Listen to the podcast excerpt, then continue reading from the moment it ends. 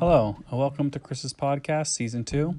We're going to sit around and talk about things and stuff this year and some other subjects.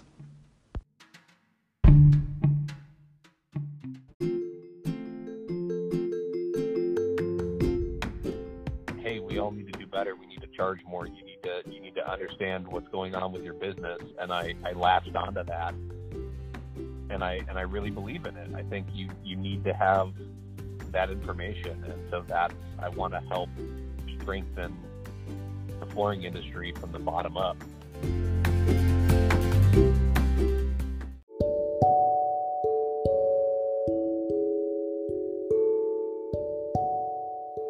In today's episode, I sit down and chat with Kyle Hedin of Illustrious Hardwoods and the Floor Academy podcast. We go into his life growing up in Arizona and Chicago and his eventual return to his home state of Arizona.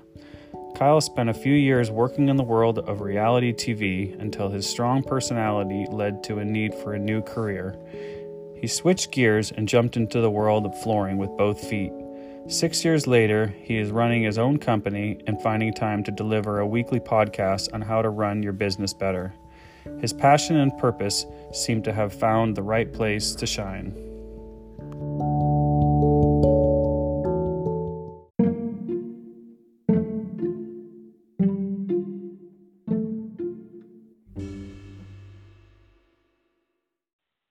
I uh well okay, so I'm I'm Kyle Kadeen. Um let's see. Go back. Where was I born? So I, I'm a I'm a Phoenix, Arizona native and uh I lived here for like ten years and then uh my mom said I we're gonna move back to Chicago because that's where I was born and grew up and when you're ten and live with mom, you don't really get a choice of where you go and what you do. So uh went out to Chicago and I I when when I I spent 12 years there, 10 11 12 years there, I don't know. I forget when I left when I moved back here. I moved back in the to Phoenix in '06. So I would have been 24. So yeah, like I guess I guess longer than that, 13 years, 14 years, something like that, roughly. Um, so I guess my more formative years were were spent in Chicago. Uh, I get told I have that a little bit of that accent. Um, generally, like stayed out of trouble for the most part because I had a brother that that um was just a shithead. um into god dude just always scamming people and finding a quick buck. Uh drugs. Just i don't know man always in trouble. So like i Hmm. i saw where the the line was right? And so like i could tiptoe the line and i would never get in much trouble. And uh so I generally pretty good, you know. I'm, I had a couple drinks underage throughout my my youth, and but never like smoked pot. Never really like didn't get into that stuff until I was like out of high school. Um,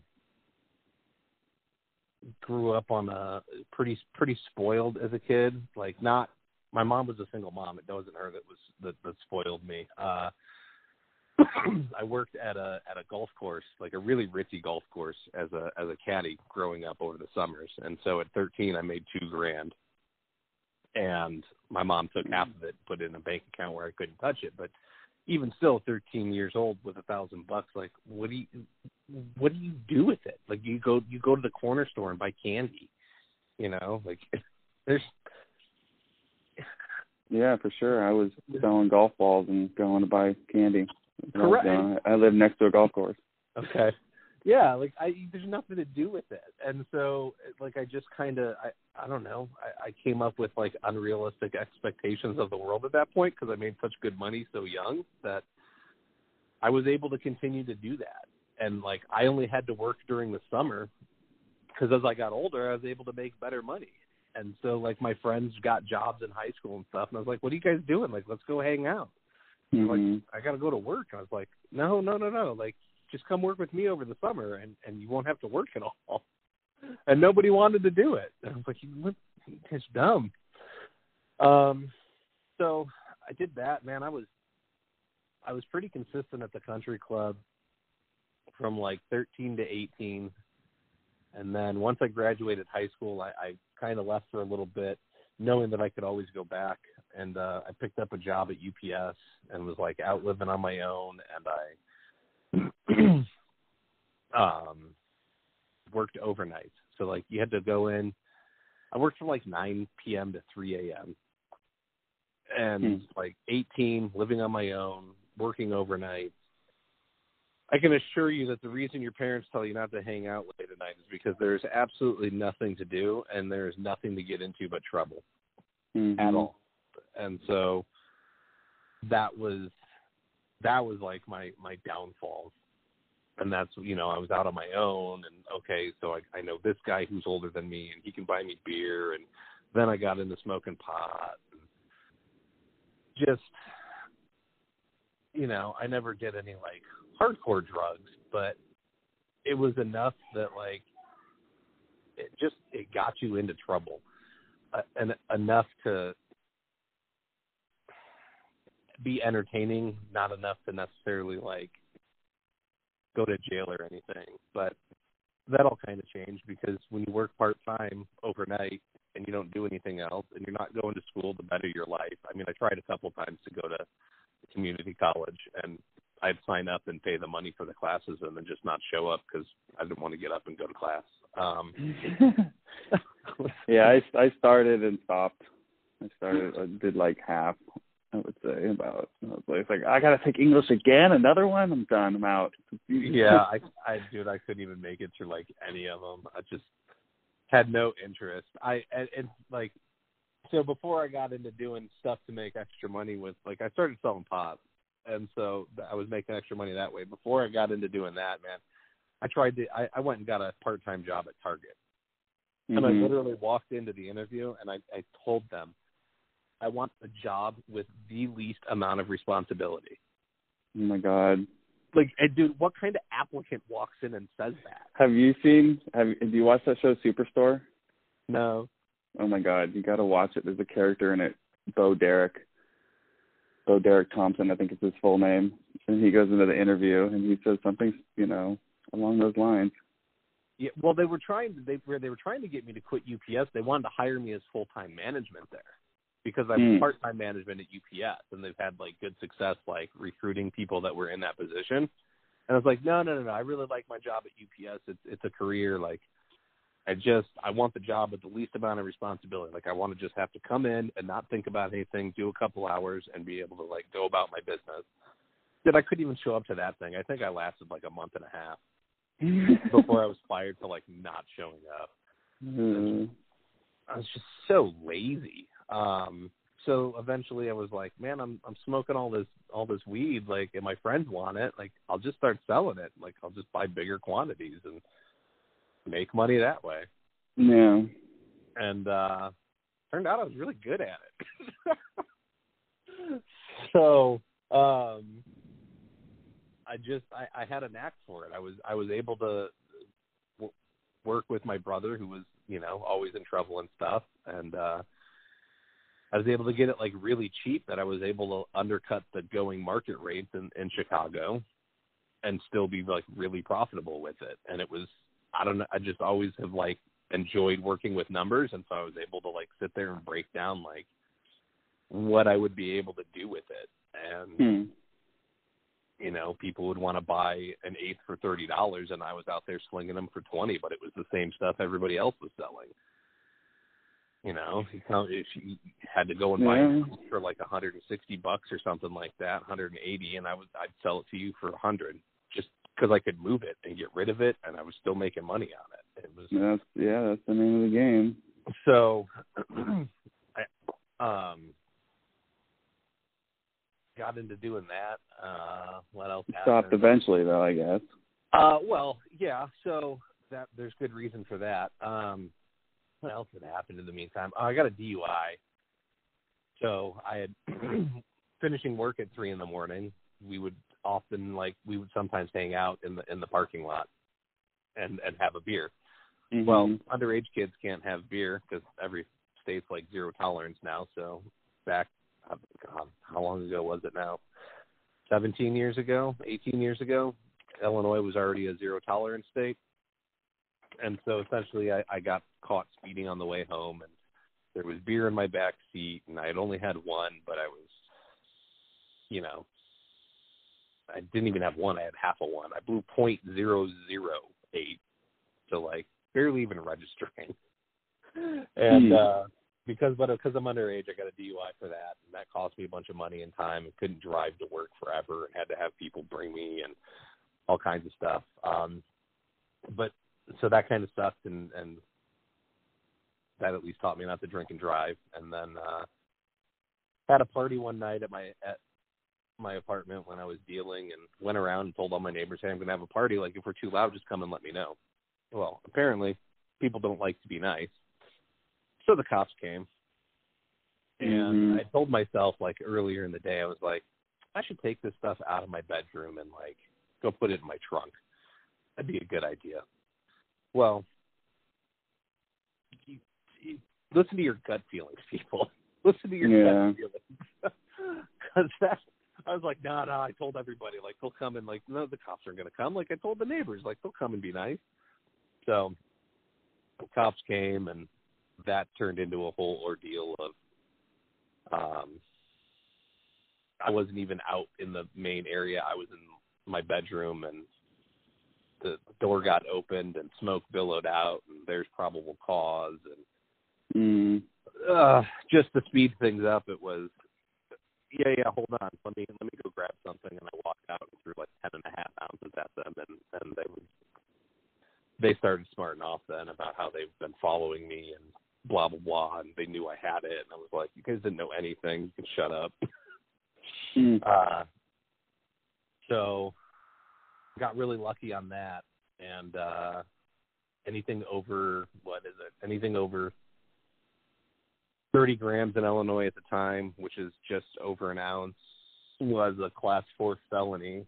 So what was I offered? I think I was offered by the time it was all said and done, it was I could do like two weeks in county or thirty days of community service, but they're like eight hour mandatory days. So the sheriff there in the county that I lived in had like a special program where like you know how you see people on the side of the road picking up trash and stuff?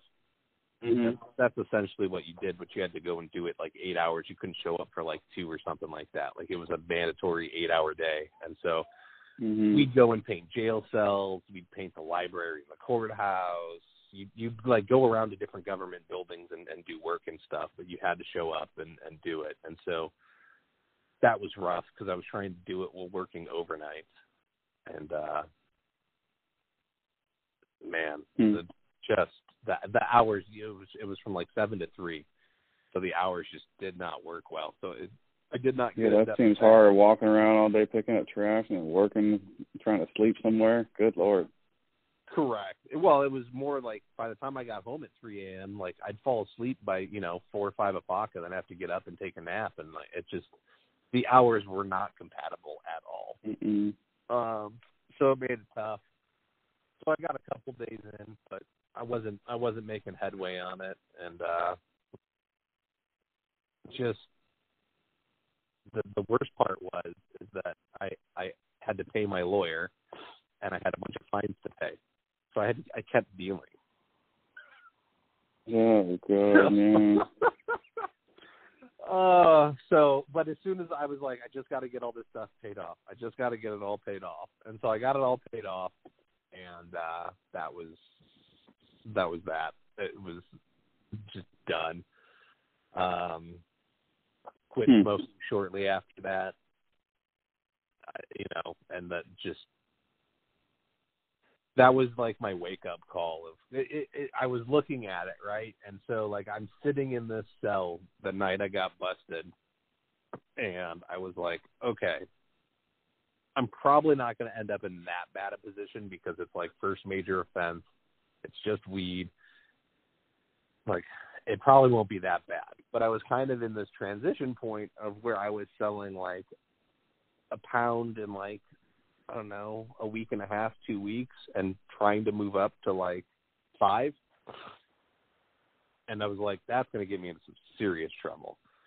So it was like this big wake up call of like, okay, you really need to figure out something better to do with your life than work overnight at UPS, come home, drinking beer and smoke weed and get into all kinds of trouble. Like it's just yeah, that's that's not a good combination. No, it, there's there's much more to do with my with my life than that. So, um, that was like my wake up call of you gotta you gotta get your stuff together and, and really figure something out. Um, so that's when I, I, I you know I was kind of going through all these things that I had done and I in high school I did rollerblading with my friends and stuff. Um, and so we were dumb and jumped on rails and ledges and off buildings and and all that and um I had picked up a camera during that time and I always liked filming and, and editing.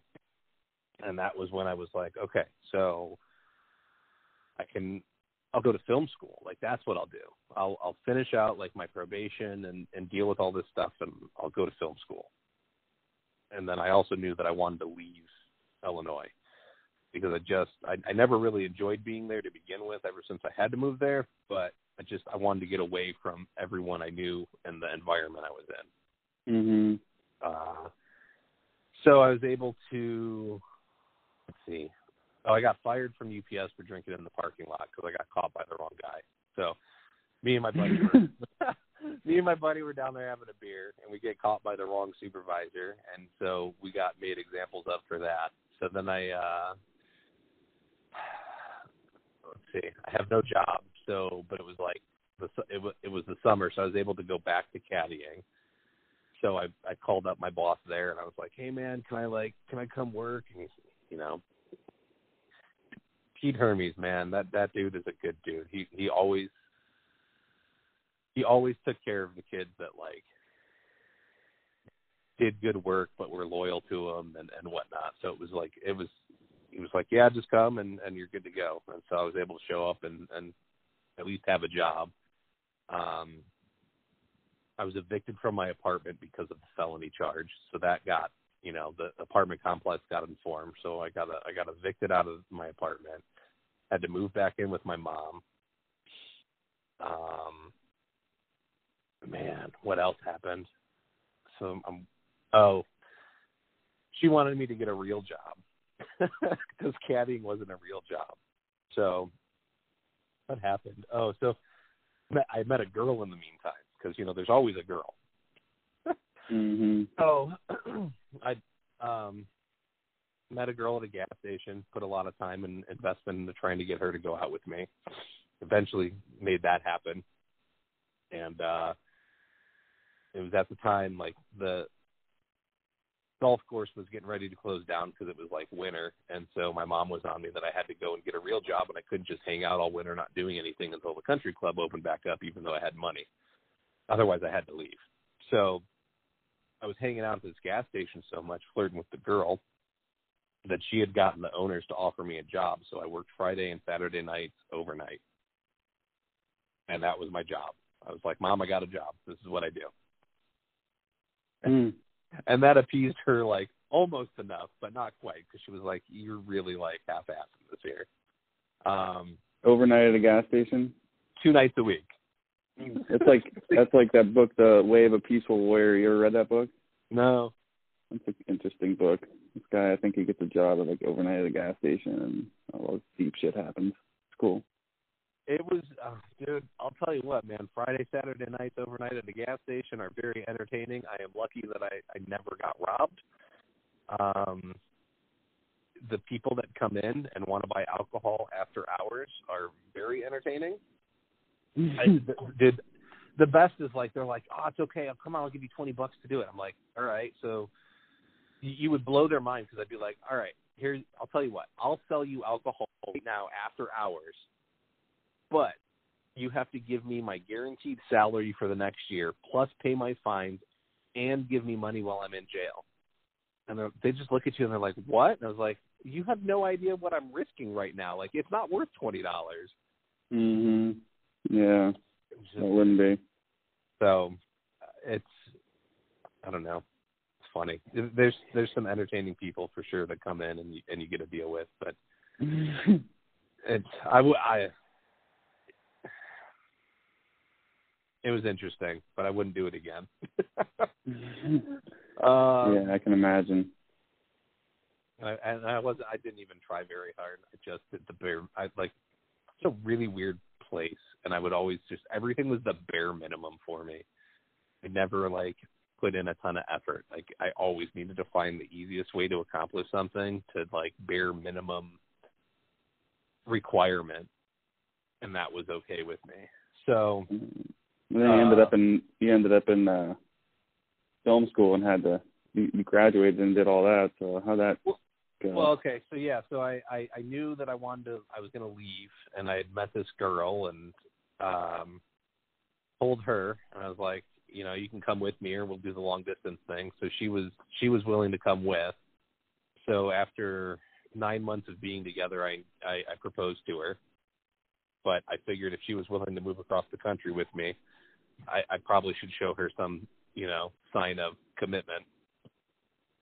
So we did that Mhm. um, spent two years living in my dad's apartment down here, and she was going to she was going to UTI, and I was going to film school doing that. Um, got through film school, which was at a, a for-profit school. It's actually no longer open here in Phoenix. Um, it was it had the worst accreditation I've ever heard of. There it, it was no joke that we had a saying of D's for degrees. And that was that was that. And so it was fun, it was good. I, I learned a decent amount of stuff, um, or at least I thought I was. And um at one point I got pulled aside by a teacher and he you know, he like really questioned my work and like what I was doing. He was like, Hey man, like you can do so much better. Like I've seen you do better work. Why is it that you're not trying and stuff? And I was like, Look, man, I pay to be here. I work 48 hours a week between two jobs. I come here for 20, and then I'd have to do my homework on top of it. And I have a fiance at home. Mm. So you're going to get the bare minimum out of me to be able to pass these classes.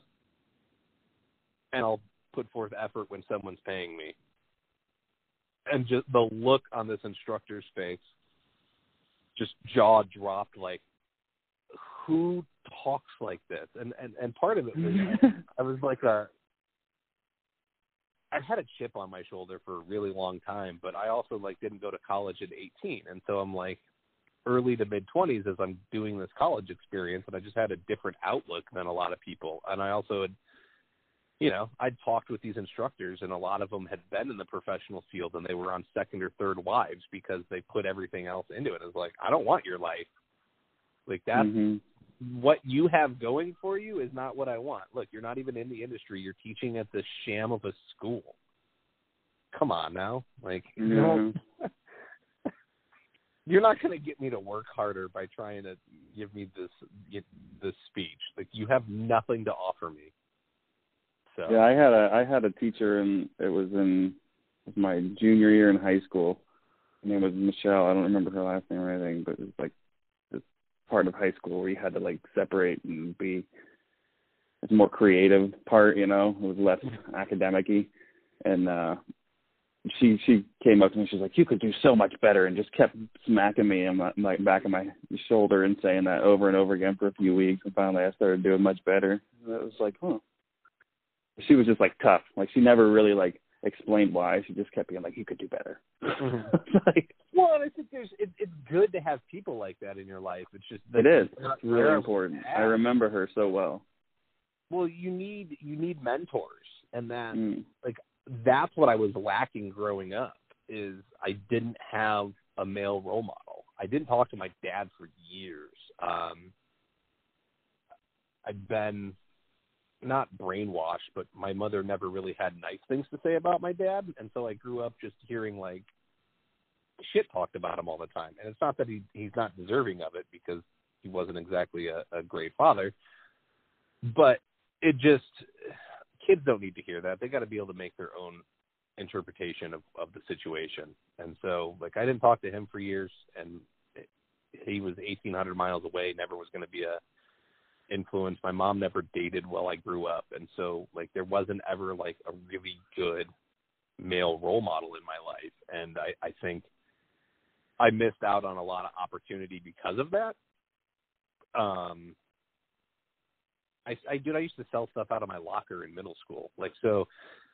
The internet was was I don't know what would middle school have been thirteen so like ninety five so you know the internet was around but it wasn't like not everyone had it yet, right? So I found a way to, you know, I, I made some money and I got I paid for AOL and then I was able to have the internet and sign on whenever I wanted because my mom didn't know how to use the computer. So I set everything up and had the master account and couldn't get locked down on anything. But then you could go to the um you could go to the convenience store and walk in and grab a handful of floppy disks because the AOL trials were on floppy disks, and then you'd go home and erase the floppy disks. And being, you know, 13, 14 year old male, you go find a bunch of porn, and you, you put it on a floppy disk, and then you sell it out of your locker for five bucks a disc. Like, apparently, I've just always been an entrepreneur, and and had like these little things to like make money and and keep myself entertained but so then you ended up like basically. Sorry, go ahead. What were you saying? Well, I was gonna. So there's like I've always kind of had that drive to do something on my own, but there was nobody yeah. to recognize it when I was younger, and it took me a really, really long time to recognize it. Hmm. So it's man, anybody listening, like if you got some free time, go get involved in some kids' lives. Um, I did. I did Cub Scouts for well, I'm still doing it with my daughter, but with with my son, and it was very rewarding to hang out with some of the kids that didn't have fathers and stuff like that, like and be able to be an influence in their life for a while. So it's important mm-hmm. to be involved with the younger generation and, and try and bring out talents in them. Yeah, I totally agree. I totally agree. It's, I think it's uh very easy to have it get slipped by you know, it takes it mm-hmm. takes it takes a parent or somebody in the family or some teacher or someone to recognize it and express it to kids because you know, pretty, pretty yeah, they're pretty. You know, I don't know. A lot of trauma can happen from a young age. Yeah, you don't even remember. Correct. It, gets, it just sets you off in the wrong course, and you know, it's kind of interesting listening because my life is very similar and parallels it a lot, but mm-hmm. it's um a lot softer, you know. I would say, like you know, my, my dad, my dad was around, and, mm-hmm. and but I wasn't close to him. Um, you know, I got, I got charged with a DUI of weed and fought it in court and won. And smart, you know, I, I definitely mouthed off to the officer in a way I shouldn't have. And yeah, made made my situation worse. And um, like I I am highly employable, but I don't really like working for other people. I get a little like, oh, I want to go off and do it on my own type attitude. Yes. But I am employable. I've had a lot of jobs and never was fired or anything. I just decided I'm not doing this anymore. Because I just yeah. kind of move from one thing to another, and I just like it, you know. Yeah.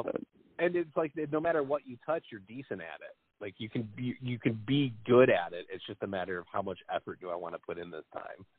Yeah, it's and it's, it's really weird, you know. And it's what it's kind of what excites you more. It's like film school excited you enough to be able to do it and accomplish it, and then start working in it.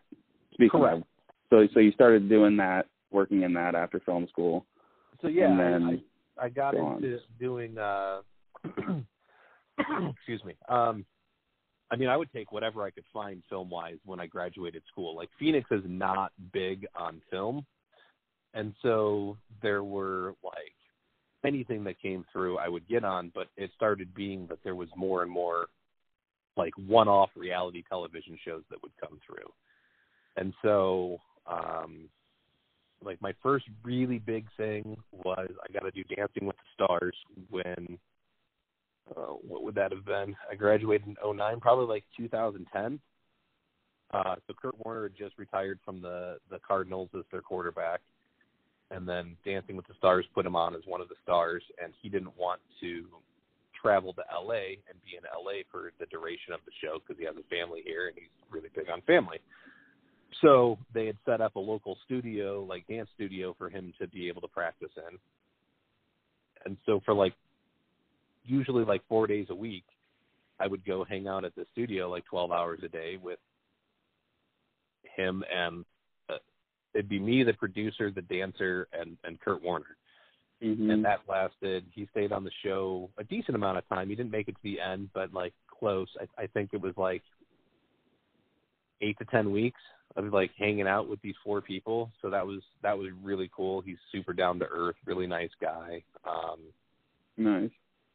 So that was like a good experience and, and kept me employed for a while. And then it, it was just bouncing around from like little show to little show. I did a, you know, at one point there was a, a commercial that I got to work on down in Tucson, Arizona, where, or, no, not Tucson, close to Tucson, down south there. There's a um, skydiving place down south in uh, what is it, Eloy, Arizona.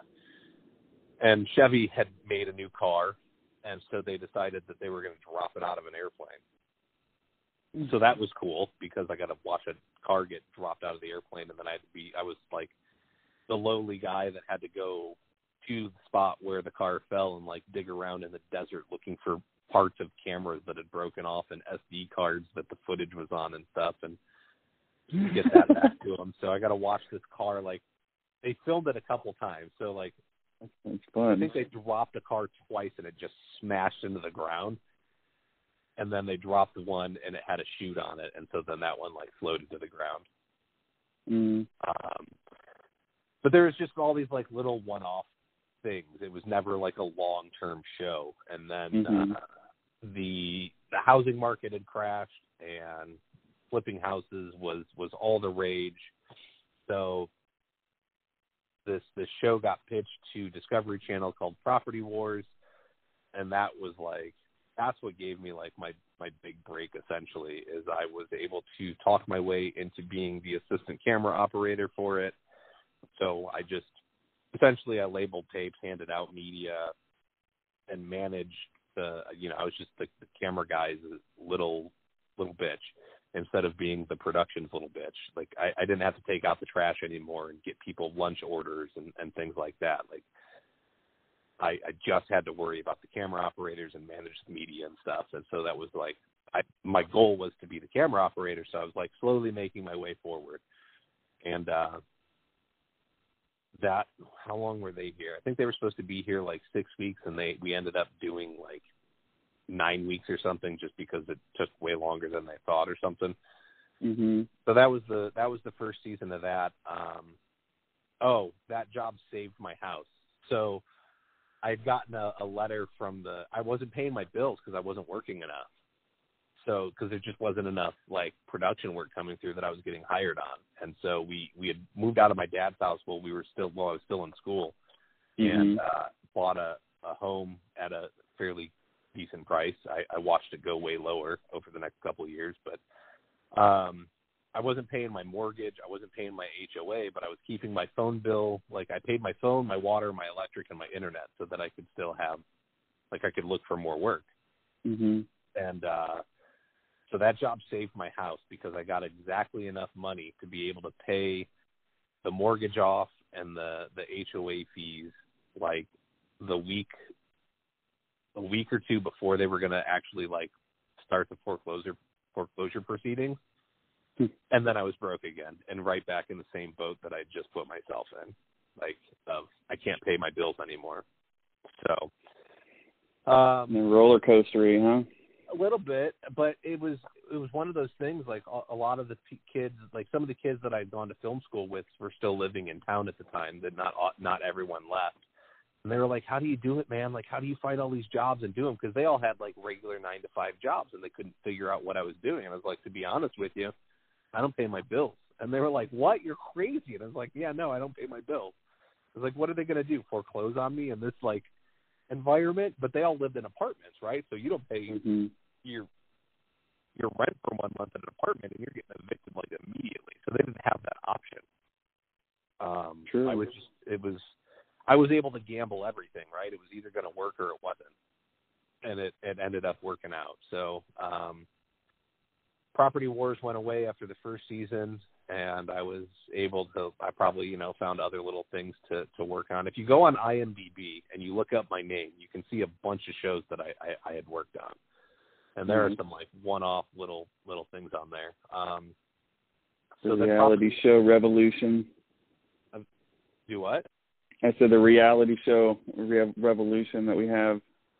Yeah. It's it's everywhere. It's all these shows. Well, There's there's- so many. They're so fun actually. They're they they cost pennies to make compared to a scripted show. Just Yeah, I bet. it's so it's ridiculous. Um, so I've been able to keep myself busy. Property Wars ended up getting picked up for a second season, and but they were going to do what did we do like 24 episodes or something like that. It was it was a lot. They they came back and they were out here for nine months shooting. Hmm. So I was able to get my job back as the assistant camera operator, but I had also, with the help of the lead camera operator, director of photography for the show, he was like, let Kyle shoot on the days that we need two camera operators. So I was able to like bounce back and forth between titles depending on what day it was because some days it would just be like go out and shoot b-roll or shoot interviews and they just need the one camera operator so i'd be the assistant camera on that day and then they you know there was the days that we'd actually shoot inside the houses and i would Mhm. get to be the second camera operator on that day so Hmm. that was like i finally made it right i, I spent a couple years out of school trying to do this and you just you shouldn't have been able to do it in Arizona. I just got really lucky with the opportunities that I was presented with, but I guess it also goes to I finally had like a drive and a, and a work ethic for something. Yeah, you were jumping on opportunities and capitalizing and not mouthing off. And that's Uh, no, there's definitely still mouthing off because uh, that, that'll that'll come up.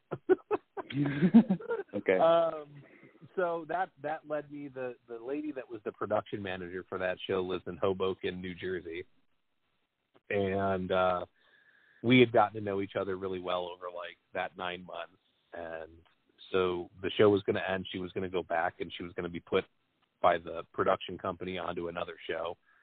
And I was like, "Can you get me on it? Can I come out and stay with you at at your apartment in Hoboken?" And she was like, "Sure." I'm like, "I'll, I'll see what I can do." So she was able to make that work. So now I, I go out to Jersey, New York, and and I'm working on this. What was it? It started with a. We did some really stupid food show that didn't go anywhere, and then there was a a pilot for a like remodel show that was complete garbage and never got picked up. Um, but then that led into they were the production company was just getting into the start of 90 Day Fiance, which has been on TLC for like years now. Mhm. And the lady that was going to be in charge of that show had to go and do an interview with the guy from the first season in Indiana.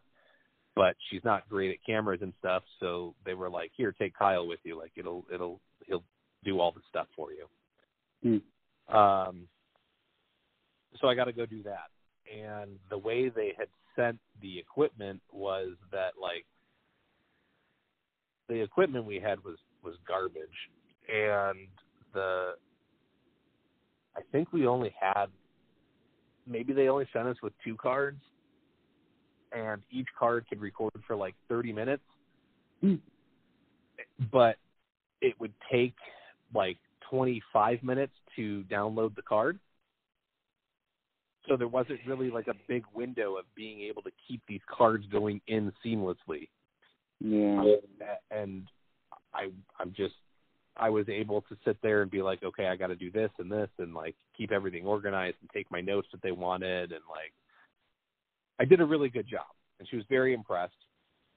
So I was then offered the assistant camera position for 90 Day Fiance, which was not supposed to be a traveling position. They were supposed to hire local in every city, but she went to bat for me and said, "This kid's really good. Like I have to have him."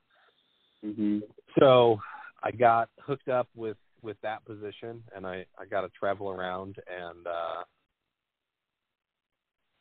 went to where were we? I mean, I started getting flown all over the country to to work on this show and driving across the country and it was fun. Like I was finally doing what I, I wanted to do, and I wasn't stuck in Phoenix. Like I was, I was out, and I'd, I'd be gone for like a week, and then I'd be home for you know four or five days, and I'd go out back on the road for a week. It, it was,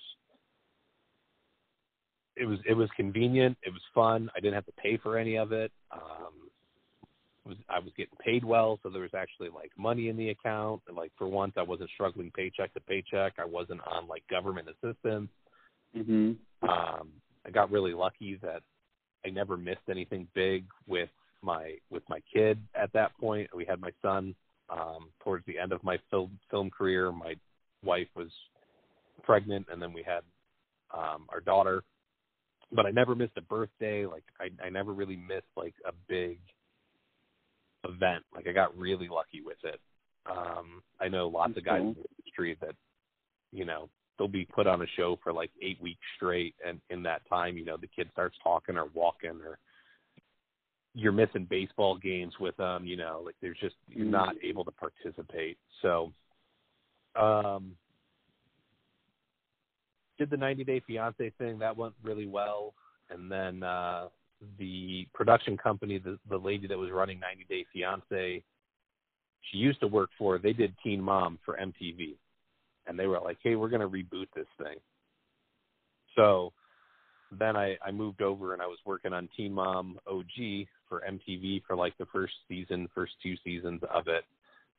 But the the calls that I was getting started to become like less and less, and it's because I I, I still had a very pessimistic attitude. Like I'm just pessimistic by nature, and I don't like if I think you're an idiot, I'll probably tell you you're an idiot. If I have something to say, like I'm going to say it, even when I mm-hmm. shouldn't.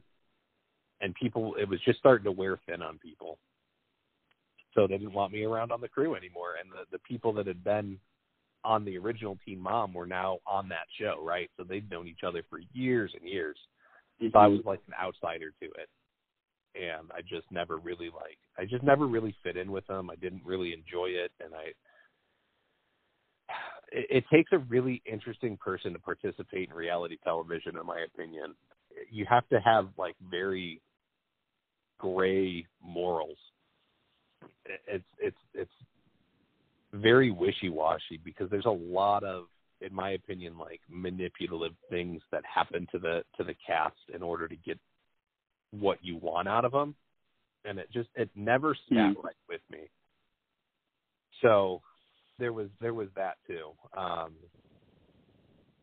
so eventually Yeah, I you know, see that. I I just uh I wasn't getting called anymore. And I, I had to find a way to make some money. so and then, then what?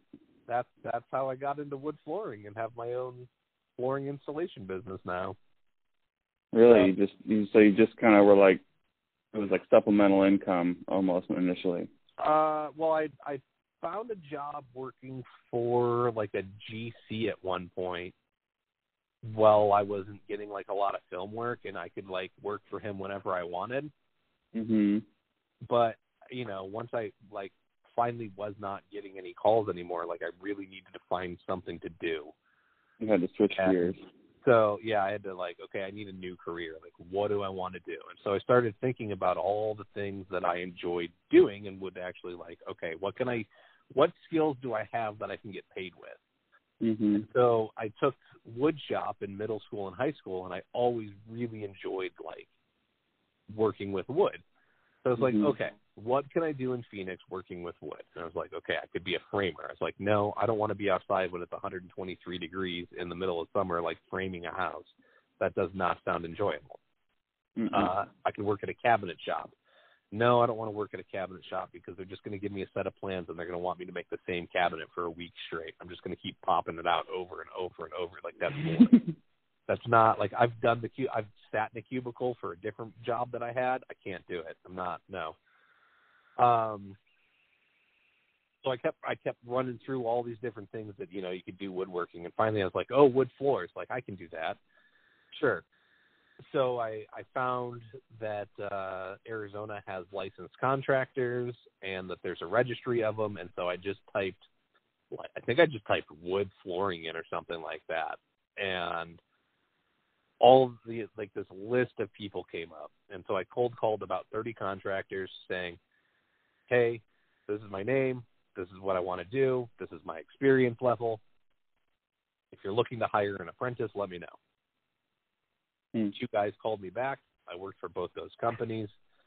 Um, I was very forward with both of them as I worked for them, telling them that I knew I only needed two years experience before I could get licensed on my own, and then that's what I would be doing hmm and that's what I did. So that Nice. was this June will be six years ago that I started, and I've been on my own for like three and a half of it. So that was, and that's that's been the journey of like learning that I was an entrepreneur. Like I knew when I did this, like after the film thing, because even when I was doing the film thing, like I, they 1099 you when they shouldn't, because it's another industry that's just plagued by employee misclassification. Yeah. But. I still had to go and find all of my own work, right? Like even though these people were telling me what to do during the day, like I had to find the production to apply to. I had to do the interview to get the to get the job. Like it just it all started to kind of click that all these little things I had done through my life to like earn me money and and running a like small time business, right? Like oh, I'm good at this. I should do this. And so that's why I knew like, okay, I'm going to get my two years experience and I'll just do it on my own because then I don't have to work for anybody. There's no, bo- I'm, I'm my own boss. What am I going to do? Fire myself? Well, let me Mhm. tell you, I fire myself a lot. I just hire myself back every morning. So, Yeah, there you go. and it's it's it's different, right? Like I can. The reason I I like flooring is because I'm usually out of a house fairly quickly. I I might be there a day, I might be there like a week. Projects that last over five days start driving me nuts. They get a little old and repetitive. I go to the same place too long. But I can Yeah. clients. I get I that's about that's about two and a half three weeks for me because you know sometimes we're in there for that long and I know it's gonna be that long. long. But yeah, when it gets to like a month, I'm just like, why are we still here? Correct. Unless it's a massive project and you know you're gonna be there, but it's like uh, at a certain point you're like, can't we finish all this little stuff and leave? Correct. It just Because you never want to ask for your last chunk of money till you're totally done. Well, I see. I don't even. I don't even get paid until I'm all done. To be honest, Yeah. if I had like a big, long, really long project, I would set up some payment terms. But usually, like I said, I'm like five days is is like a good normal project for me with a lot of two to three day projects in there probably. Hmm but you're in and out so fast. Like I can be anybody's friend for a couple of days, Yeah. and it's No, it's I generally like like I do like my clients. Don't get me wrong. Like I'm not saying like I'm putting on a face to like get through it. Like I get to pick who I work for, which is also another really good benefit to it. But hmm there's when you have to show up and you deal with the same people for a really long time, like I just don't fit that situation well. I never have. And so being able to like go through new people all the time and different areas and environments and things like that, it just fits my personality a lot better. Yeah, no, I can relate to that. It's it's, it's uh new and fresh, and you meet a lot of interesting people. Like Yes. it's just you know, and you get all these connections that have nothing to do with flooring, which are really great. So it's fun. Yeah, and I, I mean that's one of my favorite parts is like I just really enjoy sitting down and talking with my clients and getting to know them. Like, who are you? Mm. how did you get to where you are? You know, I've met I met a dude that is now the like district manager for Macy's over like his district's like six states or something like that. He started as the dude that would come in after high school and fold the shirts. Nice. So he, he like he just they he worked his way up from the bottom. Yeah. um I met a couple people like that. I met a guy that works for like a bigger like construction rental equipment company, like the the big construction equipment. And uh same thing, man. He started in the yard and now he's like a senior vice president of a division. So it's it's really cool to like sit there and get to hear other people's stories and how they got to where they are. Yeah.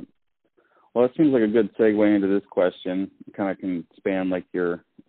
I think I have just talk about flooring because we t- just talk about gratifying stuff within flooring. But like, what do you find most gratifying about your kind of situation and how you got into it in life? Um, I think that I like I I don't really find installing flooring gratifying. Like it's it's fun. Like there's parts of it I really do enjoy and that are gratifying, but overall I think it's that the control I have. Like I guess I'm just a control freak. so it's it's nice being able to like essentially I kind of have a machine now. Like if I put in effort into getting projects, then projects come to me. I bid them. I, I choose what I want to work for, and you either accept that or you don't. And then I, I, I work for the people that want to work with me. Mhm.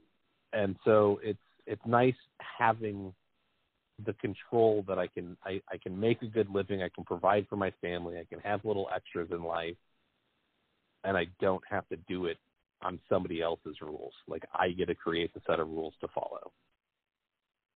Yeah, having a lot of um, you know, hands-on, ex- you know, of, of of your life. Basically, you have a lot of control of your life when you're self-employed, but you with that control, you have a lot of responsibility. Yes. Which, um, yeah, like what do you find the most challenging uh, about you know? Because I, I saw your post you made the other day, which was very, you know, refreshing. And, Uh, uh, yeah, I mean, look, I'll I'll admit it. Like I've been like super depressed lately, and uh it's it's nothing to be ashamed of. I'm like I'm just at a at a point in my business where I'm, I'm struggling to scale it. Like I have Hmm. a really good system for finding work. I have a really solid system for getting the floors installed so I don't get called back and they they end up being successful and clients are happy and they love leaving reviews. Have a great system for being able to procure products and make extra money selling products. Like everything's in place mhm. minus the employees. And that's been like the, the more and more people I talk to is the the employee factor is the hardest factor in, in any business that I can gather. Yep, we're all sitting in the same boat. So I like I, I really want to get myself off of the floor and managing the business more instead of being the guy that does the business. Yeah. And I just like I can't get over this hump to find the first person to build around. It's So- not easy. As Yeah. you know, like I have two people that, you know, work with me and you know, for the company and it's a huge relief. I was beating my body up pretty heavily. And Mhm. you know, and I just stopping gave me a lot of time to do other stuff and you know, but it, it it took on a whole other level of stress I've noticed because now instead of chasing my own salary and a little bit more beyond that for some help, Yeah. um, I'm chasing two people's salary and enough for me too. Correct. You got to find So- but it's I don't know. yeah, but I, it's I like that part more. yeah, it is. It gets exciting, you know. Like I have I have more vans and tools than I need right now, um, and I just need the right the right you know person to step in and pick up some more work that we can get done and you know but it's hard to find i mean i've you know like it's just hard we can go on and on about it Correct. I, you know, And there's It can feel depressing. I can see like it's just like, oh, really? Like, where am I going to find this person? And well, it's not. It's just like I'm. It's just so frustrating to like know that you have something that would work and you can't like. I, I keep getting to the same point, and then I'm like almost there, and it falls apart, and I'm Mhm. almost there, and it falls apart, and it, it's so frustrating to have built this thing as I've built it so far, and then not be able to like conquer this hurdle. yeah. And, and, and I'm just, like I said, I'm not. It's funny as you say that. It just sounds like the process to me. It's like, well, that's just the process, Kyle. You build it and then it falls apart, and then you build it again and then it falls apart because you got to see where it's falling apart. You know, it's It like, is. It is. That's how it is. As you get better with doing floors in particular, you really realize it's like this is why it was successful and this is why it wasn't.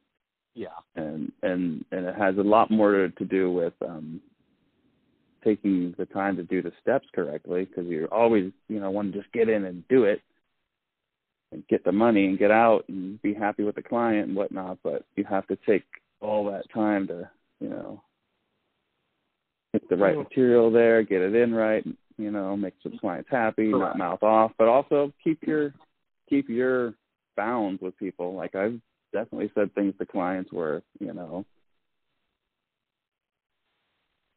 probably didn't look too well, didn't look too good to my, you know, people working with me. But, you know, in the end, it's like, you know, if someone's going to be constantly badgering us about stuff and being all picky, I'm going to say that to them to the point where it lightens it up. You know what I mean? Yeah.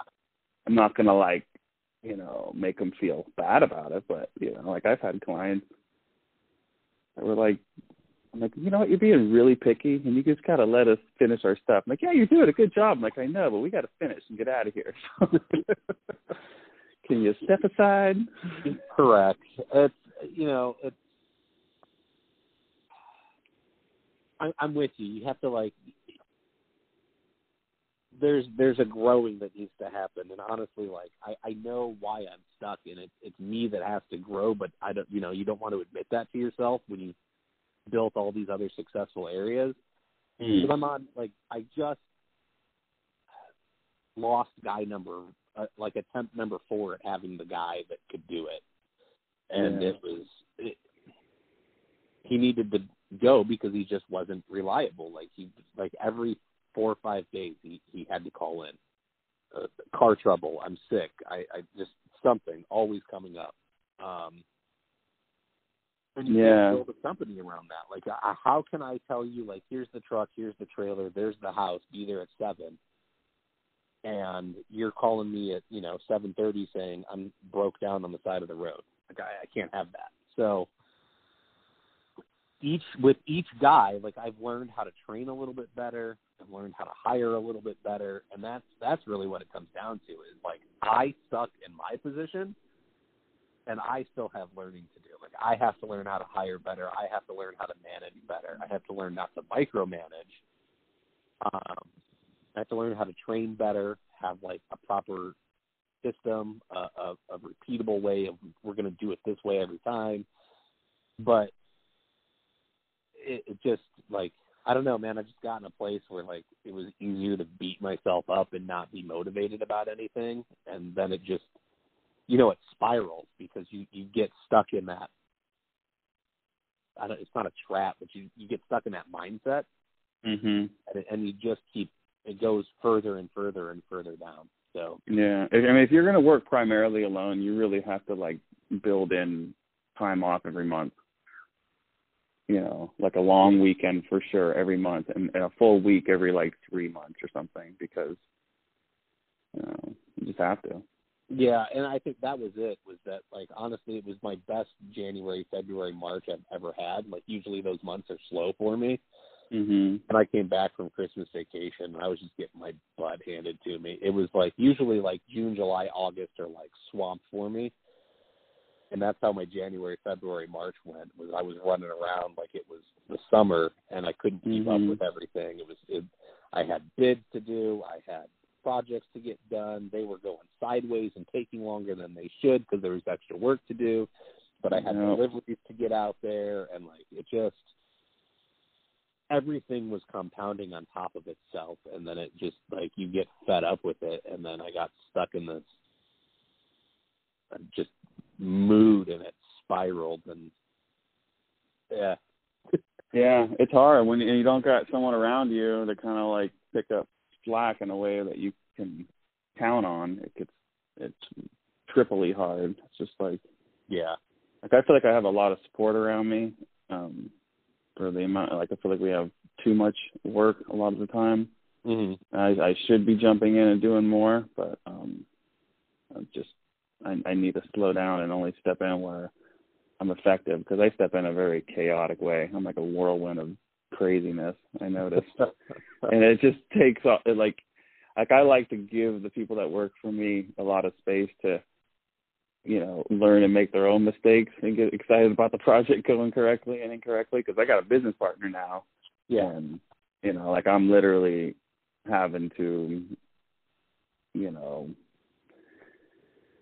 ask myself a lot of questions about what that means, you know, for myself and for him, you know, mm-hmm. as it's going in because I'm not that type of person because we've always operated on a very much a partnership level, but he worked for me as an employee W two for a long, long time and then I just changed that. But I know that he's going to run the business in his own way, and he's a much different person. Um, and when I come in and I keep being like, do this, do this, be like that, it wasn't working at all. And I just yeah, like, I'm going to be full hands off, and mistakes are going to come as they always do, and they're going to be the ones that he saw as they were happening, and and having to go back and and and fix, and then there's going to be successes that he's going to see all the way through and really remember them, you know, because I feel like I'm constantly on top of all of that and trying to be really kind of like, this is how we're going to do it, and I'm constantly pushing new ways and new things, and you know, I need that to be for the company to grow bigger. I need him to get that entrepreneurial, I'm going to figure it out type yeah. attitude, and without me being like, it's yours. Um, I'm not here for the next week and it's your project and it goes how it goes, you know, and I'll be here to help support. Obviously, I want it to go really well. If you need something, call me up, right? Um, mm-hmm. But you know, it's a real kind of learning thing for me. And I realized that honestly, the best way was to just, if I trust them, I better trust them fully. Correct. Because I'm going to have to deal with any mistake that I make or they make in the process. So you know, it's finding good people, man. It's so hard. I got really lucky in the last year. I had this guy just fall in my lap. It was just he's better than I ever thought I could possibly be at doing mm-hmm. wood floors. And now we got all this new equipment and everything, and it's just like it's a huge relief. So like hearing you make that video, I was just like, man, I can really see he's like right in the thick of this like chaotic mess of uh every time I close my eyes, all I think about is the sequence of the next three weeks. And then I got to break it down to tomorrow because I don't want to mess that up. Correct. I just it was I don't know. I I felt better since I've made that video and like got it off my chest, and I think that's one of the reasons why I do what I do is that I, I think it's one, I'm I'm really curious about business, so that's why I started my podcast and my group on like how to run a better business. But I, I think there's a lot of stuff that's left unsaid, and people feel like they're on their own, and that's not that's not the case. You know, I've met a really awesome community of people by doing flooring, and it's nice to see the honesty come out and the and the struggles and see that hey, I'm not alone in this. Like there's other people going through what I'm going through and there's other people that have have gotten through it and this is what they did. And so you can not only can you speed up your learning curve but you can you know it's okay. Like it's it's okay to make mistakes. It's okay to screw up. It's it's okay to feel depressed sometimes like you don't have to always wear this this face of i'm the perfect entrepreneur and i'm going to you know, everybody look at what I'm doing because it's so amazing. That's not that's not real. That's not how no. it works. No, it's, it's it's in the it's in the messing up and the fixing that you learn. So Correct. Yeah. But it, we always see people's lives from the outside, right? Like you can go and look at your neighbors and, and they've got the fancy car and they've got the bigger house and the bigger yard and the two kids that are, you know, varsity sports teams and like whatever, you know, whatever picture it is that you're seeing. But you're not in there behind closed doors. Like you don't know what those kids are thinking in their head and what's happening in that marriage and, and whatnot. Like it's we get so hung up on on what people see and i that's one reason why i like being so honest is like i have been pretty fortunate in in my in the building of my business and what i've been able to create over a few short years and how i've kind of built my name in this industry to just be recognized as someone that's trying to make it better Yeah. but I want everyone to see that, like, hey, look, what it looks like from the outside isn't what's going on on the inside. Like this, this is all happening, but I have the same struggles as all of you. I've just Oh, maybe yeah. made a decision or two that helped put me in a different position. Yeah. Looking at this question here, so, so what have you had to like let go of to grow your business? You know, and like your craft of doing installs and stuff. Um, let go of. Uh, I'm horrible at time management with my family. so, I that that they they have taken a back seat, which isn't something I'm necessarily proud of, but it's like I I'm trying to build something that will take care of us forever. And so in my head, it's like if I sacrifice a little something now, we'll have more later. That may not be the right decision, but that's I, I think that's something that I definitely like. I'll You look just got to have a good perspective on when that later is. I think correct because Um, I think in any business you grow, you got to know what you want out of it. And it seems like you want a little bit more than just a job and a job for someone else to do and then make you a bit of money. Yeah, I, there's there's all kinds of stuff going on. I actually I want to own like a, a retail store that does like five to ten million a year. Yeah. So multiple crews, multiple salespeople, like pretty, you know, a, a, a pretty big business for at least like a.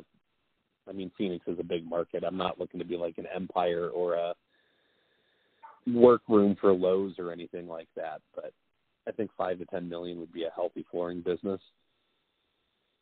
Yeah, no, it's yeah, revenue numbers I've noticed, particularly this last few years, are fluctuate like crazy, especially if you throw materials in them. Correct. Um, you know, labor is one thing, but yeah, So, um, yeah, I mean, you're right. There's there's definitely a a limit to what can happen, and I'm I'm trying to get better at saying, okay, hey, I need to I need to stop or I need to pay attention over here and and do this. yeah, It's all it's all a learning curve. So, I've got yeah. I fully get distracted by so many things and feel like I don't start them a lot. I mean, I don't even like, like I don't know. I'm just, I mean, Lord, I like listening to you is the reason why I ended up listening to so many other podcasts. Somebody on one of your podcasts mentioned some mind shift podcast and then it like just spiraled into all these other podcasts and then I was like, I'll make a podcast and now I'm interviewing you. It's just weird. Where do I want to invest my time and how? Like I don't have to invest as much time into learning the trade anymore. Like I have a lot of that stuff down and it's not that there's not still things I need to learn, but I don't have to spend as much time learning manufacturer specs and standards and things like that anymore. Like I, I have that stuff down. So now I can invest my time elsewhere. So it's how do I grow my business? How do I market better? How do I advertise? How do I hire better? How do I train better? The key is the key is the is the people, the people to get it all done. it, that's a that's a very big thing on a podcast I listen to is they they talk about who not how. Yeah, exactly. It's it's just that every time I think about all these ideas I have, I'm like, wow, that seems so easy. Now we just need someone to do it. That's correct. You got to find the who not the how. yeah. Um. All right. There's a couple of questions here I wanted to ask you. Let me find them here. Um. So, what's something that sparked your interest in the last month? Um, man, probably nothing really. Like I said, dude, I've been super down. I'll I'll be honest, like I haven't been like, dude, I haven't advertised for my business in like a month. So like the calls aren't coming in as heavy. I haven't gone and done it. I I think I'm going to do my first bid Tuesday evening for like in, for the first time in like two or three weeks. Um, I've been like vegging out watching anime on my computer when I get home. Mm-hmm. So there hasn't been much of like any spark to do anything. It's been like veg out and and just do do nothing. That's good. I feel like that's healthy after you know that long winter you had. And I I think I think I just needed something. Like I'm gonna. Yeah. I feel like a little bit more motivated now. I just I didn't need. I don't need a spark right now. I need a. I need to sit down and, and do nothing. But then I, I say that I guess I don't know. Like a couple weeks ago, I sat down and I tried to write an article for one of the magazines. I got to reach out and see if they'll want it from me. So like, Hmm. it's not it's stuff that I've talked about on the podcast before on my podcast, but it's like it needs to be out in more places. So I, I, I guess the spark was if I'm going to try and be a difference in the industry, that like I need to be in more places than just my podcast and and on Facebook groups. Like I need to try and start getting into magazines. Um, I'm supposed to give a couple talks at surfaces this year. So like I, I guess that was the spark was I'm trying to develop a bigger platform. Mhm. Yeah. No, that's good. I like that. Um, and I want to ask you this question too. What's like the biggest risk that you've taken getting your business going? That you can think of. biggest risk to get my business going. Um, I operated for like nine months not being licensed or insured. Yeah. state, which is against the law. Um, I, I I think just honestly, like once I got I got I got fired, and that was really like the kick to go out on my own. Was I was like getting ready to, but I was trying to get everything in place before I did it. And once again, I went running my mouth about stuff, so I got I got fired. Um, just putting myself out there, like I honestly, man, some of those early floors I did, they're done well, and they're not going to like fail, but they could have been done so much better. And Mhm. I, I, if there was people that like, sadly, like a lot of homeowners, man, they just don't know what they're looking at, and so they think stuff is good. Um, Yeah, I've had to point things out that I didn't like in our finishing process and go back and tell them I'm scheduling a, a refinish of that room. They're like, "Why?" I'm like, "This little thing here, you see that? I don't like it. It's coming out. yeah, I just need to schedule it." And they're like, "Okay."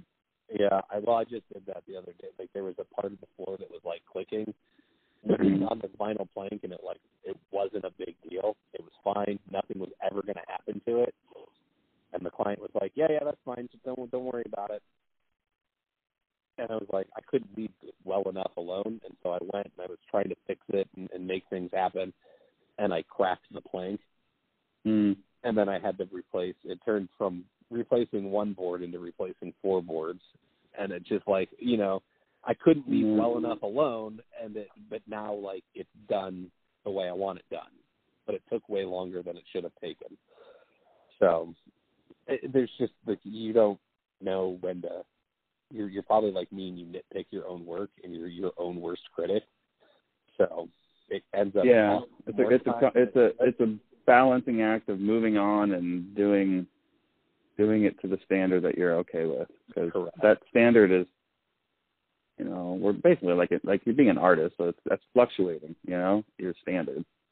So it's it's kind of it's in, in in your life you know all these stresses that come into it. Sometimes you just gotta spend some time with the family and move on you know Mhm. and uh but yeah i i i think you know all flooring guys think about the randomest things the weirdest times Yeah. But I don't know. I think I guess I, I feel just going and installing a floor any day of the week is a risk. Like I think that's the biggest risk is like mm. with the way the manufacturer standards are set and you know what we have to get floors to go do to like work and, and function and then you're operating on all these other people's standards. And it's not that we can't achieve them but at the end of the day man everything's written to like throw the the installer under the bus. So uh, the biggest risk i think is just showing up every day It's true. I, yeah, I do feel like a lot of times I'm like, oh, yeah, we we definitely take a brunt of of, of that. We're supposed to know all, all, everything, get it in correctly. Yeah, it's, there's there's a lot, and then there's actually not even, I don't know, especially in sand and finish. I've gone, I've talked a lot of people about just the whole plugging in of 220 is just insane to me that it's not regulated nationally yeah because it's you know I literally watched my dad almost die when I was eight years old from electricity, and hmm then I get into a career where I'm like, hmm, this could kill a lot of people. It does when you look. Yes, yes, it does. You can hook up that machine. Like I, I don't luckily have to deal with that. If I did, honestly, I would be going and well, the older homes don't have the dryer plug that you can plug into for 220 a lot of times, and that's the problem. That's why these guys have to hook up in the boxes. They're in these older homes that don't have 220 hooked up. So, I yeah. is there a way that you can uh you can hook up to like two different circuits of 120 and it, it pulls it together? Isn't there like a Yeah, you can, but it's a mess. The best way is to go directly into the panel, in my drop a drop a fuse in. Your your own Yeah, fuse. All right. yeah. I mean, I'm running like two to three 220 setups. You know, like a vacuum and two sanders that are both 220. So Okay. Yeah. you know, it's understandable. yeah, we're pulling a lot of amperage and it's just gets crazy. So, but it's just it's an interesting thing to me that I've noticed right from the beginning when I got my license and everything. I was like, really, you guys want us all to hire electricians to do this? Okay. It's correct. You're gonna, you know, I mean, you can. It's if that's what's recommended, like you should. But it's I mean, I think you're better. It's a pain. Yeah, you will. It's the thing is, is imagine scheduling an electrician to come plug you in and plug you out. Just scheduling them, and not let alone paying them.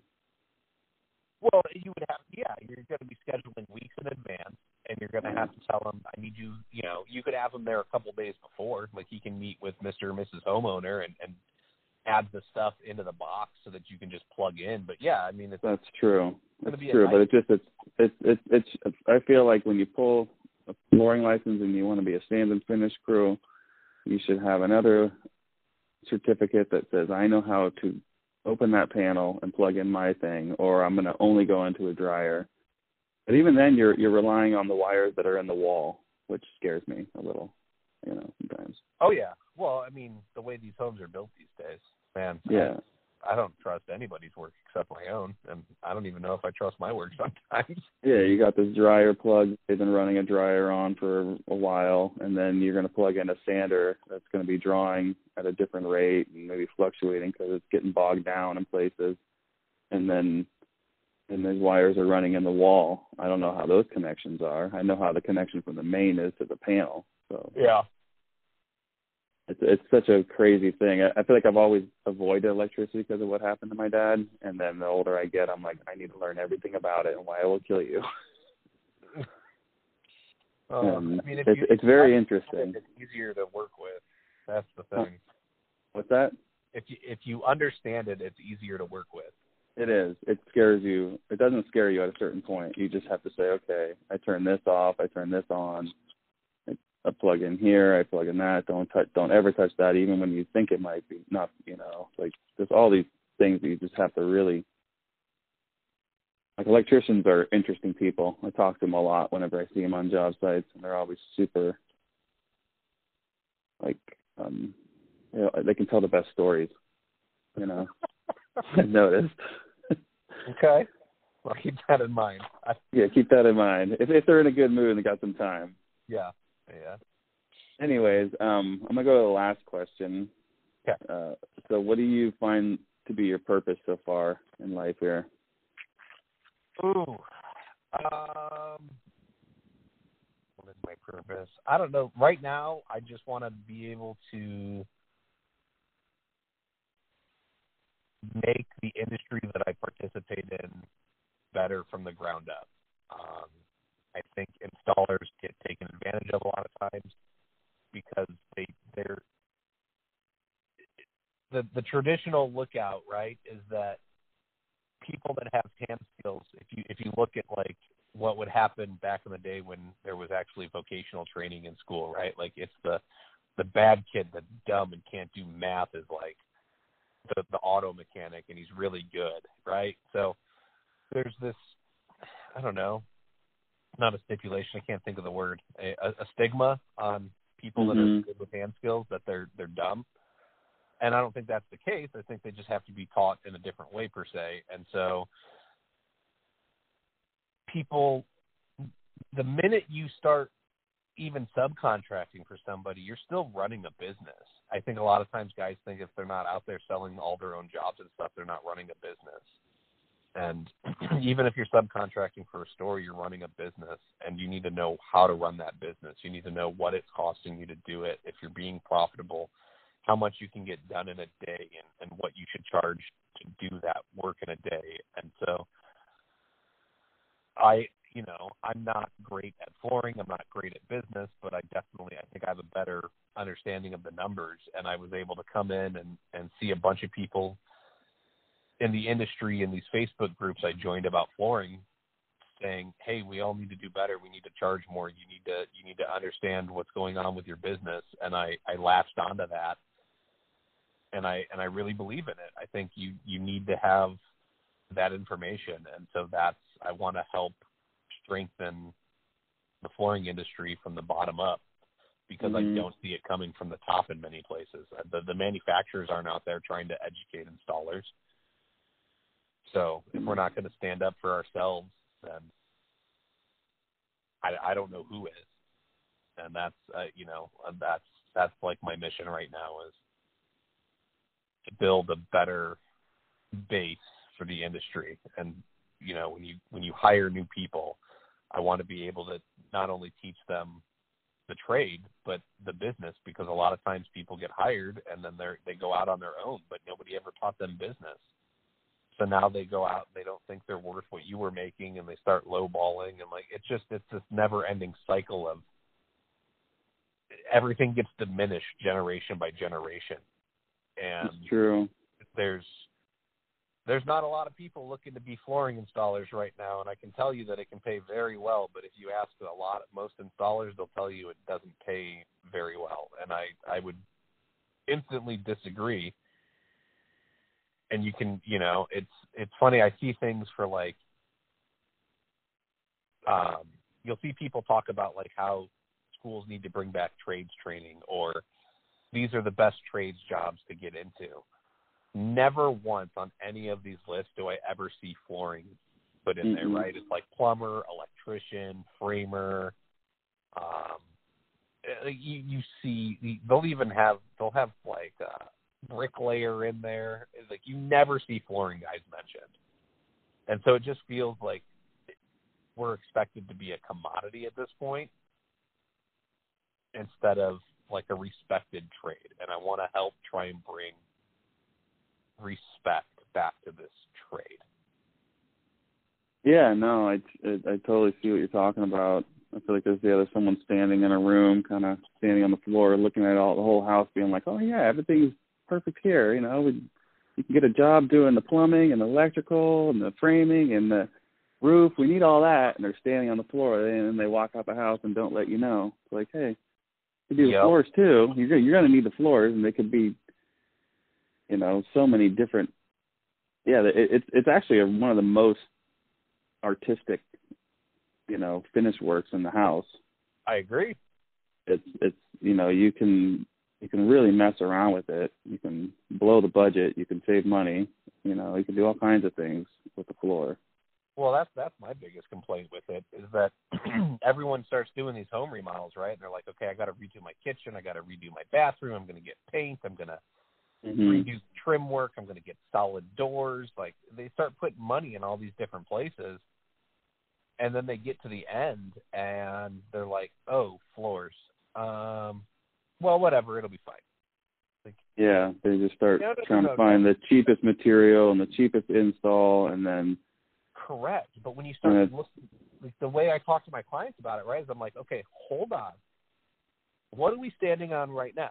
What do you Yeah. walk on all day as you move through your house? I was like, think about how much you're on your floor versus how many times you open and close your cabinets. Yeah. How often do you sit there and really look at like is the paint on your wall nice? Like you're gonna notice your paint when they paint it and then you're gonna forget about it. But if something happens with your floor in the next five years, you are going to be livid. Like it, it we use them so much. They are they are a part of our lives and they get Yeah.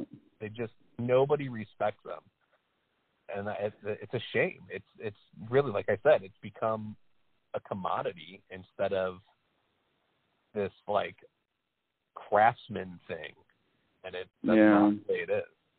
Yeah, and it's like as a legit business owner, you really have to charge a good amount to be able to pay people that want to stick around long enough that it's worth it for you to have them there to pay them well enough you can see the Yeah. future of it all, and then that they could do a good job for the client.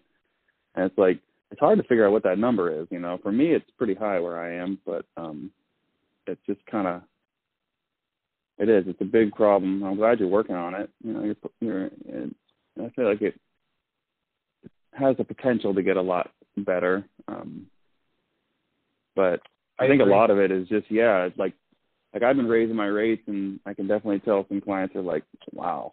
But um I need to to to pay the people Yeah, that are good at it and willing to to commit to me. You know what I mean? Correct. But it also makes a difference when you actually have them on payroll and you're matching taxes and you're, you know, giving them paid time off and benefits and you know they have Yeah. a 401k plan or an IRA plan or whatever it is that you set up, right? Like all these benefits that they can go and get at McDonald's aren't offered by most contractors because they want to 1099 them and say figure it out yourself. Yeah. Yeah, Well- I feel like a I feel like a lot of contractors are really are kind of stuck in a certain kind of quarterly loop like oh I got to make money this quarter this quarter this quarter and and and like it, creates this environment where people don't want to stick around you know? Like I'm pretty close with all the flooring guys around me and I can call on them and we can get big projects done really fast.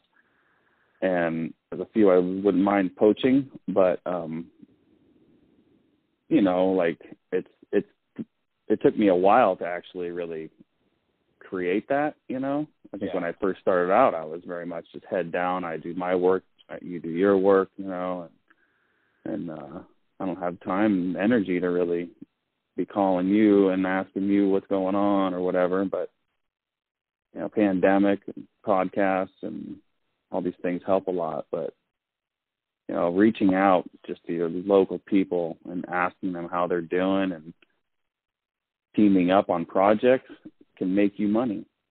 You Yep, know? It's You it's different. and it yeah, it takes a lot off your shoulders. Correct. And- You- you- and you can kinda- Go ahead. Uh, well, so if you're building a community, right, instead of thinking of everybody as your competition, which, man, there's more than enough work to go around for everybody. Like Yeah. you're in a, you're not in a huge area in California. You know, like I know it's not as populated as Arizona, but there's still like a good population around. You know, it's not yeah. super rural, and there's one home like every five miles down the road or whatever. So Yeah, yeah. it, it's I can understand like a rural community being super cutthroat and like not wanting to partner up with somebody, but even then, like you find the right project and maybe you need to. It's Yeah. it's it's better to have friends than enemies. Yeah, and then when you get a good rapport with someone, you guys can actually legitimately tell each other what your rates are and kind of stick to them, you know, which, you know, it's kind of a, that, that's where, because I know that it's hard to figure out what the next person is charging, really, you know, and I, and I might throw a number out that's crazy in the wrong direction, low or high, and I don't know, you know? Yeah, and I don't think it's look, everybody's business is is different. It's all going to be based on what your numbers need to be, but there is a there's a there's a range that's going to be considered normal. You know, for Phoenix, we have I can go on Craigslist and find a, a guy to remove my ceramic tile right now for ninety cents a square foot. Yeah. Like he's going to come in, he's going to put a bunch of divots in my concrete slab, and it's not all the thin set's not going to be up at the end of the day, and my house is going to be left a dusty mess. Yeah. I charge three fifty and have dustless equipment. So like it's is that guy making Yeah. money for how he's doing it? Heck yeah, he is. Is it good money? No, he's going to be able to eat today and have to go work again tomorrow. I'm going to be able to pay somebody to help me do it, dispose of everything. I'll have some profit left over, and I, you know, I can take my kids out for ice cream a couple times. It's- Yeah, it's- and you have no dust in your lungs and nose. I got my Well, sanding outfit all dust free, and I bought all this deck equipment that's just totally dusty. But we'll see. Yeah, it's you know, it, there's there's always going to be a range of, of prices, and I don't mind being at the top. It doesn't it doesn't No. bother me. I I I think for what I deliver and and what other people deliver, like they need to push themselves more. But that's why those conversations need to happen, and people need to stop being afraid of of talking about it. Like Mm. Dude, I don't care what you charge. Charge whatever you want. I know I know a company that's charging a dollar seventy five a linear foot to pull and replace baseboard or put up new baseboard. I charge three fifty. Like if that's what works for you and you're able to make money and you feel good, go ahead and do it. I find Mhm. people that are willing to pay my rates. There's there's always somebody. And it's you know, people are like, Oh, you're so expensive, like you're twice as much as the next bid. Okay. That's that's fine. We can move on. I'm not putting a gun to anybody's head to make them go with me. I've been able to sell them the value that I offered, and they made the decision on their own to go with me. So Yeah. it's you know, people you're ripping them off. No, I'm not. Like I didn't make them go with me. No, it's all like we're we need to get to a place where we can hire people to to continue doing it the way that that we have set up. Otherwise, it's in essence not a business. It's a job that you have until your body wears out, Exactly. And and then you have a bunch of tools that you sell for not very much. You know. Exactly. And it, it takes money to do all of that. And so if I'm not charging appropriately, then how do I how do I do that? You know, I don't get a I don't get a retirement plan. So if you don't pay me more money now, like how do I get to retire? I don't want to be doing floors when I'm 75 years old. I mean, okay, if I had if if I could do floors when I was 75 years old and feel good about it because I hadn't abused my body for the past 40 years, that's a different story. But I Yeah. choose to go and do it at that point. I'm not forced to do it. Exactly. I, I want to be able to charge enough money that I can live comfortably after I've abused my body. Yeah. And I don't know that a lot of people get that. So that's the Yeah, and hire people to give them the same opportunity to where they can work and either move on to their own career or work and have a nice stable job and hopefully you can set up some sort of good retirement and the economy stays together. So I mean I I feel like you've got your your purpose kind of working working on it pretty heavily here. So We'll see. Time will tell. time will tell. All right, well I think we'll leave it there, Kyle. 'cause I feel like we've been talking for a long time and um but it was good talking with you, man. I'm sure a lot of people Yeah. are going to enjoy listening to it. it. Thank you for having me on. I appreciate it. And it was nice to be like interviewed instead of the one doing the interviewing. Yeah, it was funny because when you interviewed me, I was like, I kept wanting to turn the tables on you and interview you, and I had to like fight myself not to do it. I was like, There you go. Now you got it. all right, cool, man. Thanks. Right on. We'll talk to you later. Okay. Bye. Bye.